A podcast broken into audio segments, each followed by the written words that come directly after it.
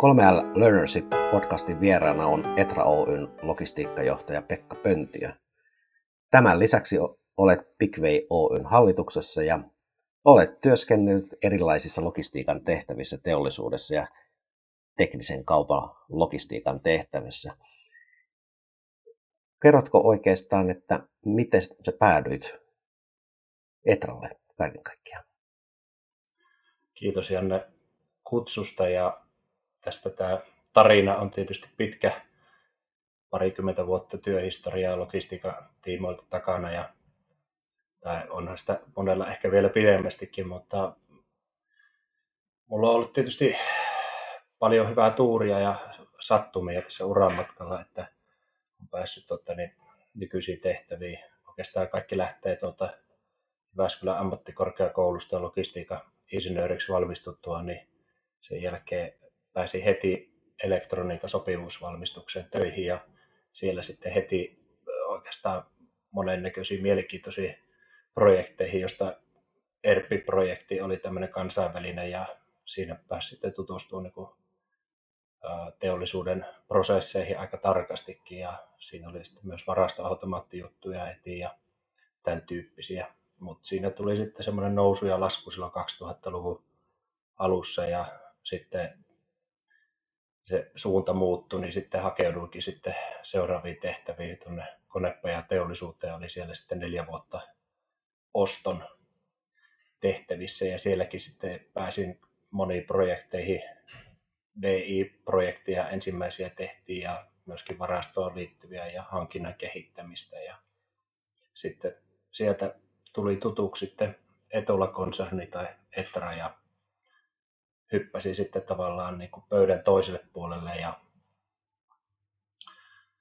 myynnin tehtäviä pientavaralogistiikan osalta ja siinä hyvin pian sitten taas mentiinkin eri projekteihin, kun yritys oli silloin hyvin kehittyvässä vaiheessa, oli paljon yritysostoja takana ja, ja sitten niitä piti lähteä yhtenäistämään ja ERP-järjestelmää totta niin, ottamaan käyttöön valittua jo ja siinä oli, tuli pari vuoden projekti sitten, kun tehtiin fuusioita ja, ja liiketoimintojen yhdistämisiä ja järjestelmän käyttöönottoja ympäri Suomen teollisuuden, teollisuuskauppoja yhdistettiin Etraa siinä 2007-2008 aikana aika paljon ja, ja sitten sen jälkeen ne projektit lähti menemään aika hyvin, hyvin ja sitten tuli logistiikkakehityksen tai logistiikkakeskuksen hanke tuonne Hämeenlinnaan ja oli sitten ensimmäisen kerran vastuussa projektin toteuttamisesta, että ihan metsä, metsän paikalle rakennettiin uusi logistiikkakeskus ja sen käyttöönotot ja kaikki valinnat, mitä sinne tehtiin, järjestelmät ja, ja, ja nyt sitä sitten on vielä laajennettukin ja otettu uusia hommia ja näin se on siinä matkan varrella ne vastuut kasvanut ja varmaan niin onnistumisen myötä on sitten päässyt vaikuttaa monennäköisiin asioihin tässä Etran kehityksessä. Ja nyt sitten viimeisimpänä tuota, niin, tässä tämmöistä palveluvarastojen kehitystä tullut myös siihen, niin tämmöinen Big Way, pieni yritys, jonka hallituksen puheenjohtajana sitten nyt työskentelee ja Etrana me omistetaan siitä 70 pinnaa, että ollaan, ollaan tietysti siinä sitten niin sanotusti yhdessä kehitetään sitä. Että tämmöinen pitkä tarina tässä, Joo. tässä on. Kyllä. Useat kuulijat varmaan tuntee Etran, mutta kerrotko vielä, että mitä Etra tekee? Joo, me ollaan teollisuuden kumppani, pientarvikkeita, teollisuuden tarvikkeita toimitetaan teollisuuden asiakkaille, myös kuluttaja-asiakkaille. Suurempia tuoteryhmiä on suojaimia, kiinnitystarvikkeita, työkaluja, voimasiirtoa. Etra tietysti tunnetaan perinteistä kumi- ja muovituotteista, letkuista, liittimistä. Et yli 300 000 tuotetta, 250 miljoonaa euroa liikevaihtoa ja meitä on 750 henkeä. Toimitaan 40 Etra Megacentterin myyntiketjussa ja Hämeenlinnassa on logistiikkakeskus ja sitten on hieman omaa tuotantoakin. Tehdään tavallaan piirustuksen mukaisia tuotteita asiakkaille. Ja tänä päivänä sit aika iso osa myöskin, niin siihen liittyy erinäköisiä palveluja, että ollaan, puhutaan monikanavaisuudesta meillä, niin on normaalia toimitusmyyntiä, tilaustoimitusmyyntiä, sähköpostipuhelimitse, sähköisien yhteyksien kautta tulevia tilauksia. Sitten on myymälät, myymälätoiminnot on 40 ja sitten on verkkokauppaa ja sitten tämmöisiä logistiikkapalveluja, hyllytyksiä, kaupintavarastoja ja niin poispäin. Kyllä. Tota, jos, jos miettii sitten sun vaikka tuota, takaisin vähän tuohon työuraan, niin mikä on sun paras oppis työuralla, jonka olet saanut, tai motto? Onko, löytyykö sulta semmoista? No en mä osaa mottoa sanoa sen, mutta tota, ehkä niin kuin, tässä kun on paljon tehnyt kehitysprojekteja uran varrella ja ää, niitä on niin kuin päällä koko ajan ja, ja tämä maailma on jatkuvaa kehittämistä, ei me voida jää paikalle olemaan, niin monesti lähdetään tavoittelemaan liian täydellisiä juttuja ja oikeastaan se jatkuva kehittäminen on paljon tärkeämpää kuin se, että yritetään tehdä niin kuin isoja kehitysloikkia. Että monesti sen niin kuin prosessien hieno säätäminen ja, ja sen niin kuin pienien askelten ottaminen, niin se, se tuottaa paljon paremmin niin kuin tulosta kuin se, että lähdetään tavoittelemaan sitä sataprosenttista täydellisyyttä heti, vaan pyritään ratkaisemaan niin kuin ensimmäisenä, että suunta säilyy, mihinkä suuntaan tarvii mennä ja pystytään tekemään niin kuin pieniä askeleita. Ja tässä ei tule sitten semmoisia asioita, että lähtee aikataulut viivästymään tai syntyy niin kuin vastustustekijöitä, pystytään ketterästi kehittämään. Että se, se vie sitten niin kuin helposti mukana. Kyllä, erittäin hyvä, hyvä tuota, ajatus, että monesti kehittämisessä se nähdään se seuraava vaihe, mutta, mutta ne, sen vasta sen seuraavan vaiheen jälkeen nähdään ne muut mahdolliset vaihtoehdot ja sen takia semmoiset niin ison harppauksen tekeminen voi olla aika, aika haastavaakin sitten kaiken kaikkiaan. Että, tota...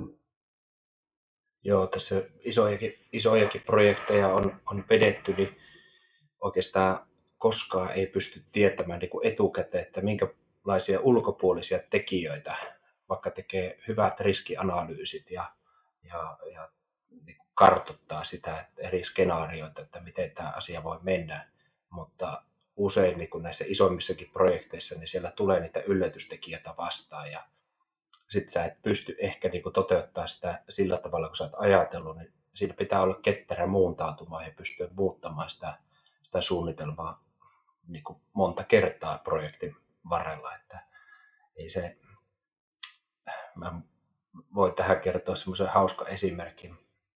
Olen puhunut monta kertaa, niin tätä logistiikkakeskusta, kun käynnistettiin 2011 ja oltiin kaikki siellä ensimmäiset työntekijät, uudet työntekijät sisällä ja neukkarissa ja kerroin, että miten asiat etenee seuraavaksi ja nämä on suunniteltu ja tämä tehdään ja tämmöistä. Ja se oli ensimmäinen päivä, sieltä lähden palaveri oli niin käytännössä vietti pieni tauko, niin yksi lähti vessaan ja tuli hetken päästä ovelle takaisin ja sanoi, että olisikohan meillä vessapaperia missään täällä. No eipä ole tullut muuten mieleen, että semmoinenkin olisi pitänyt hankkia tässä vaiheessa. Että tämä, tämä niin kuin, se osoittaa sen, että vaikka se kuinka täydellisesti yrität tehdä projektisuunnitelma, niin joku hyvin olennainenkin saattaa sitä unohtua. Joo, ja oikeastaan niin kuin ilmeinen ja päiväselvä, että tämmöistä tarvitaan. Näin se menee. Tota, minkälainen tiimi sinulla on johdettavana? No, tähän logistiikkaorganisaatio kuuluu hieman yli 130 henkeä kaikkia. Mulla on niin suoria alaisia käytännössä viisi kappaletta tällä hetkellä, että siinä välillä on ollut enemmän, enemmän mutta nyt sitten tässä kasvun myötä niin on myös vähän vastuuta jaettua ja, ja, ja sitten niin, niin nyt, on, nyt on tämmöinen tiivis viihenkilö tiimi, mutta työskentelee sitten noissa projekteissa, niin niissä tulee sitten, sitten muitakin henkilöitä tietysti siihen mukaan. Joo. Jos, jos miettii sitä, tietysti noin tiimiläiset on yksi, yksi niin kuin sitä johtamisrakennetta, että saadaan kuva, niin mitkä teidän niin kuin logistiikan tämmöiset yleiset tunnusluvut tai työntekijämäärät tulikin tuossa noin, mutta että, tai niin, jotain tunnuslukuja tavallaan, että onko sulla heittää, niin saada mielikuva siitä teidän toiminnasta. Voisi semmoisia faktoja laittaa, niin logistiikkakeskuksesta toimitettiin nyt 2019 koko vuonna niin noin 1,5 miljoonaa toimitusriviä ja, ja tota, silloin kun me sitä käynnistettiin, niin ensimmäinen vuosi taisi olla 400 000, että aika paljon se on siitä kasvanut. Ja, ja tota, mutta ehkä niinku vielä niinku, jos lähtee viemään sitä ihan lattiatasolla, että mitä kaikkien pitäisi muistaa ja tietää, niin mä oon yrittänyt vannottaa, että meillä on, meillä on vain kaksi tavoitetta tuolla, jonka niinku jokaisen pitäisi muistaa ja sisäistää. Ja se ensimmäinen asia on laatu, että meidän pitää pystyä suorittamaan kaikki annetut tehtävät turvallisesti kerralla oikein joka päivä. Et se on se, millä me niin kuin eletään, että asiakas saa sitä, mitä odottaa juuri oikeanlaatuisena ja oikea aikaa. Ja toinen, mitä pitää pitää mielessä, on, on se, että on jatkuva kehitys. Että me mitataan vain suoritteita sitä varten, että pystytään kehittymään ja sillä, sitä kautta varmistetaan työpaikat tulevaisuudessa. Jos ei me pystytä toimintaamme laadullisesti ja tehokka, teho, niin kuin tuloksellisesti kehittää, niin, niin, niin meidän asemahan lähtee vääjäämättä heikkenee. Juuri tämä, nämä asiat on ne, mitä me mitataan, niin, niin se on laatu, turvallisuus, toimituskyky yhdistettynä sitten tehokkuuden kehittymiseen ja ne on kaikki niin kuin viety sitten henkilökunnan myös palkkiojärjestelmään, että siellä on, on tuota, niin näitä, näihin liittyviä elementtejä sitten mukana. Kyllä. Miten sä näet äh, yleisen taloustilanteen, eli toimintaympäristö, niin onko siellä jotakin semmoisia muutoksia nyt, jota, jota tota, näet, jota, jota täytyisi niin kuin huomioida tai taklata tällä hetkellä, että mitkä siellä niin kuin heijastuu sieltä ulkopuolelta, niitä suurimpia haasteita, niin näetkö siellä jotakin, mitä, mitä siellä tapahtuu?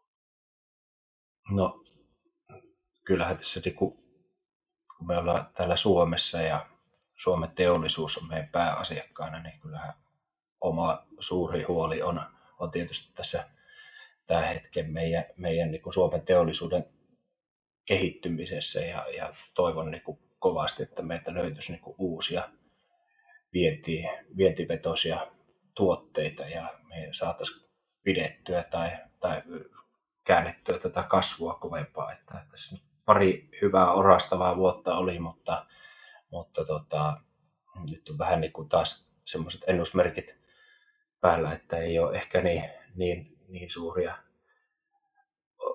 tai positiivisia odotuksia ilmassa.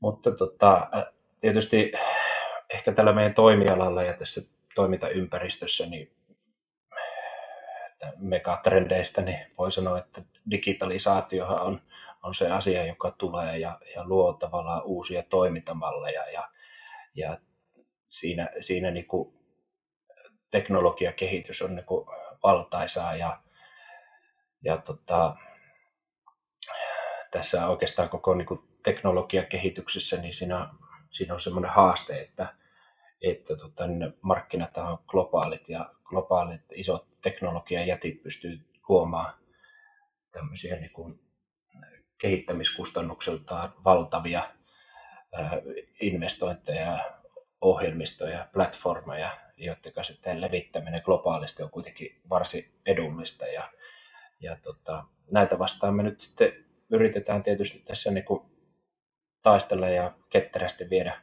viedä ettei ole sitä, että joku jätti vie kaiken tyyppistä pääsisi tapahtumaan. Ja, ja ehkä niin kuin vielä tässä niin kuin on, on niin kuin varsinkin viimeisen viiden, viiden vuoden aikana niin kuin ruvennut miettiä, että mikä se meidän tulevaisuuden niin kuin kilpailijat voi oikeasti olla tai on, tuleeko jotain uusia, niin mä itse miettinyt, että ne voi tulla ihan, ihan täysin nyt niin kuin tavallaan tällä hetkellä puskan takaa, että siellä se u, uusi toimintamalli tai, tai tota, tämä digitalisaation tuomat ratkaisut, niin ne voi hyvinkin äkkiä muuttaa maailmaa, että ei, ei tota, kyllä tässä herkällä korvalla saa koko ajan olla.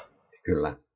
Esimerkiksi täällä USAssa, niin kyllähän, kyllähän täällä Amazon business-puoli myöskin jonkun verran, en tiedä tilastoja sieltä, mutta näen, että siellä tuotteita on ja tuotteita liikkuu, että et, et, tuommoinen valtavammassa volyymi toimia tietysti, että mistä löytää sitten niin kuin, että millä, millä haastaa ja taklata sitten, sitten Suomessa esimerkiksi, jos niin käy, että he tulevat sinne markkinaan ja voisi sanoa, että kun, kun tulevat jollakin tapaa markkinaan. Niin, ja onhan niin kuin selvä jo, että jollakin tavalla nämä, nämä jätit tässä tota, niin, rantautuu tännekin ja me pitää olla vaan sitten ketterävämpiä osaavampia ja, ja muita siihen asiaan, mutta siitä niin kuin just Amazonin tämä Amazon Go-kauppa, jota tota, niin nyt tuosta olen niin kuin kautta katsellut, en ole tota, päässyt käymään vielä semmoisessa, mutta just sitä katsoa, niin hyvin äkkiä pystyy näkemään, että aika valtava investointi se on varmasti niin kuin tehdä ja ehkä se just se ohjelmisto, jolla tunnistetaan, että kuka siellä liikkuu ja miten on ja näin, niin, niin, niin tämmöiset on just niitä haasteita, mitä joku pystyy sen tekemään, jolla on valtavat resurssit ja rahat ja teknologia hallussa. Kyllä. Mutta, mutta se, ei, se ei tule ole halpa ratkaisu. Kyllä. Joo, jonkun verran niitä on täällä levinnyt, että on New Yorkissa käynyt Amazon Go-kaupassa ja valikoima on toki aika, aika suppea, pieni määrä ja, ja näin, mutta ihan yritettiin löytää keinoja, että millä saadaan vähän niin kuin hämättyä sitä systeemiä, mitä laillisesti saadaan tehtyä, mutta kyllä se näkyy toimivan oikein hyvin. Suomalaisen insinöörin tyypillinen lähestymiskanta on se, että vähän pitää kokeilla, että rajoja, että saisiko tämä jotenkin rikki. Ja, kyllä. Joo, se oli niin kuin, kimpassa mentiin ostoksille ja laitettiin ostoksia tuota toisten kassiin ja, ja tuota, ajateltiin, että jos ne menisi ristiin, mutta ei ne, ei, ei ne nyt sitten ristiin mennyt siellä ja palautettiin hyllyyn ja väärään paikkaan ja näin poispäin. Että, mutta siitä löytyy videopätkä toki tuolta linkkarista tuon Veijalaisen Mika profiilista, jos joku haluaa käydä katsomassa siellä, niin että miten se toimii. Tota, minkälainen toi teidän tämmöinen johtamisjärjestelmä on? Me ollaan perheyhtiö ja, ja tota, se on niinku, perhe, niin kuin jos sanotaan, että hierarkia menee näin, että siinä on, siinä on omistajat, johtoryhmä, tulosyksiköiden vetäjät, tiimit, työntekijät, että hyvin, hyvin matala organisaatiorakenne ja me, meillä on niin hyvin tyypillistä, että me pystytään, niin kuin, tai me on jaettu vastuuta hyvin, hyvin niin kuin tulosyksiköiden vetäjille, tiimille, päälliköille, että pystyy niin kuin hyvin nopeasti tekemään päätöksiä ja, heillä on valtuudet tehdä niitä päätöksiä ja byrokratian vähyys on meidän, meidän vahvuus, että ollaan ketteriä ja joustavia. Toki meilläkin on johtoryhmä, kokoontuu kerran kuukaudessa eri teemojen ympäriltä ja, ja katsotaan, suunnitellaan tulevaisuutta vähän pitemmälle, mutta äh, sitten ollaan luotu niin kuin tämmöisiä kehityshankkeita, Must Win Battle tyyppisiä, joissa sitten meillä on niin kuin muutama tämmöinen, tämmöinen juttu, mihinkä me halutaan panostaa ja ne on niin niitä strategisia kehityshankkeita. Muuten kyllä mennään niin hyvin nopealla päätöksenteolla, että päätökset tehdään silloin, kun niitä tarvii, eikä, eikä ne odota sitä, että johtoryhmä on kolmen viikon päästä tai jotain, että yritetään reagoida niin äkkiä kuin pystytään. Kyllä. Onko teillä mitään päivä- tai viikkojohtamisen malleja käytössä? Joo, sitten niin kuin esimerkiksi nyt omalta kohdalta, niin meillä niin kuin logistiikkakeskuksessa on otettu tavallaan tätä lean-mallia ja tiimijohtamista tässä viimeisen parin vuoden aikana niin voimakkaamminkin koko ajan eteen. Ja siellä on niin kuin se, että on, tiimeillä on päivittäin lyhyt viiden minuutin palaveri ja henkilökunta siellä. Joka päivä tulee infot, sitten on niin kuin viikkotason palaveri meillä sitten, jolla niin kuin käydään tunnusluvut lävite viikoittain ja katsotaan tärkeimmät niin kuin kehityskohteet, havainnot, turvallisuushavainnot, kaikki tämän tyyppiset asiat. Ja, ja, tota, ja sitten, sitten tota, meidän oikeastaan vielä siihen niin kuin liittyviä asioita, että mitä erityisiä on sillä viikolla. Ja tämä oikeastaan niin kuin tulee kaikki tuota lean-filosofiasta, että saadaan ne poikkeamat selville ja tehdään hyvin nopeat, nopeat reagoidit niistä asioista. Ja vielä tuohon koko meidän johtamisjärjestelmään, niin meillä on ollut yli 10 vuotta tässä tämmöisiä PI-sovelluksia käytössä tai ollut, ollut niin me saadaan hyvin reaaliaikainen tieto myynnistä, ostoista, varastoista, toimitustilanteesta, laskutuksesta, jopa kululaskuista ja, ja pystytään niin kuin aika nopeasti niin kuin aina kaivamaan faktat esille muutamalla klikkauksella ja sen, sen pohjalta sitten on helppo niin kuin reagoida siihen, että mitä tarvii tehdä. Se, se aika nopeasti saa niin kuin maalaisjärjellä sen, sen tilanteen, että kun ottaa luvut auki tai tekee joku pikaisen laskelman, niin siitä pystyy sitten sen päätöksen tekemään ja sillä, sillä mennä sitten eteenpäin. Että, et, mutta logistiikkakeskuksen osalta niin Lean-malli on tuonut meille sitten sen, että se, se menee sinne lattialle se viesti tavallaan hyvin nopeasti lävite ja joka päivä jokainen tietää toimitustilanteen ja mikä meillä on rivimäärät, onko meillä jotain laatupuutteita, virheitä tai tämmöisiä asioita, mitä tarvii korjata. Kyllä. Kun te olette tehnyt liini-asioita, niin onko teillä organisaatiossa liini-osaajia, joita on niin keskitetty sitä osaamisen kehittämistä ja osaamisten jakamista, niin onko teillä tämän tyyppistä teidän organisaatiossa käytössä? No oikeastaan tuossa vajaa kaksi vuotta sitten niin tehtiin semmoinen nopea tavallaan päivitys. Ylipäätään täytyy sanoa, että aika vähän on niin logistiikkakeskuksista löytyy niin kuin liinvalleja. Ihan niin kuin, että miten se niin kuin toteutetaan tuommoisessa varastotoiminnassa, jossa pitää niin kuin nopealla päivittäisrytmillä tehdä ja vähän huonoilla ennusteilla, kun tilauskanta tosissaan on lyhyt, kun lähes kaikki toimitetaan seuraavaksi päiväksi tai vähintäänkin viikon sisällä, niin, niin, niin siinä siinä tota, lähdettiin sitten liikenteeseen, saatiin vähän apujakin sitten yhdeltä lean konsulttifirmalta siinä ja päästiin siihen asiaan, että, että koulutettiin niin kuin henkilöstöä. Siitä lähdettiinkin tiimivetäjiä kouluttaa, ihan varaston tiimivetäjiä sieltä ja, ja sitten työjohtajat ja varaston. He lähti rakentamaan sitä mallia eikä lähdetty niin kuin ylhäältä alaspäin työntämään. Ja tämä, tämä oli niin kuin itsekin olin sitä käynnistämässä ja muutaman tämmöisen tota, päivän siinä, siinä mukana, mutta otin niin kuin hyvin pian sen rooli sieltä niin sanotusti takapenkistä ja, ja tota, lähdin niin kuin sivusta katsoa, että mitä siitä tulee ja seurasin sitä niin kuin sivusta, että en, en lähtenyt niin kuin viemään oman maailmani mukaiseksi, vaan annoin niin kuin tekijöiden tehdä sitä, koska siellä sitten se operatiivisen työn kehittäminen, niin monesti on, on tota, se tieto löytyy sieltä huomattavasti paremmin, pitäisi ottaa päivässä niitä askeleita vähemmän ja saa enemmän aikaa vähentää sitä hukkaa. Niin se lähti aika, aika nätisti sitten liikenteeseen. Kyllä. Joo, se on aina stimuloivaa ottaa vähän ulkopuolelta myöskin, niin se tuo raamit sitten sen kehitysprojektille tavallaan aikataulut ja raamit tietyllä tapaa, niin ne vie vie aina eteenpäin tietysti noin tuolla tapalla vetämällä ja kiva kuulla, että astut, olet astunut siellä niin kuin taaksepäin, ta, niin kuin takapenkkiin, koska tuota, se on varmasti niin kuin, monesti johtajana miettii sitä asiaa, niin kuin saattaa joskus ajatella myöskin paljon yksinkertaisempana kuin se onkaan. Joo, sitten tulee tehtyä liian suoraviivaisia niin kuin semmoisia ratkaisuja helposti ja, ja tota, sitten niin se antaa ehkä ehkä niin kuin enemmän sitä, sitä käsitystä siitä hommasta, että mitä se, se oikea tekeminen on. Kyllä, kyllä.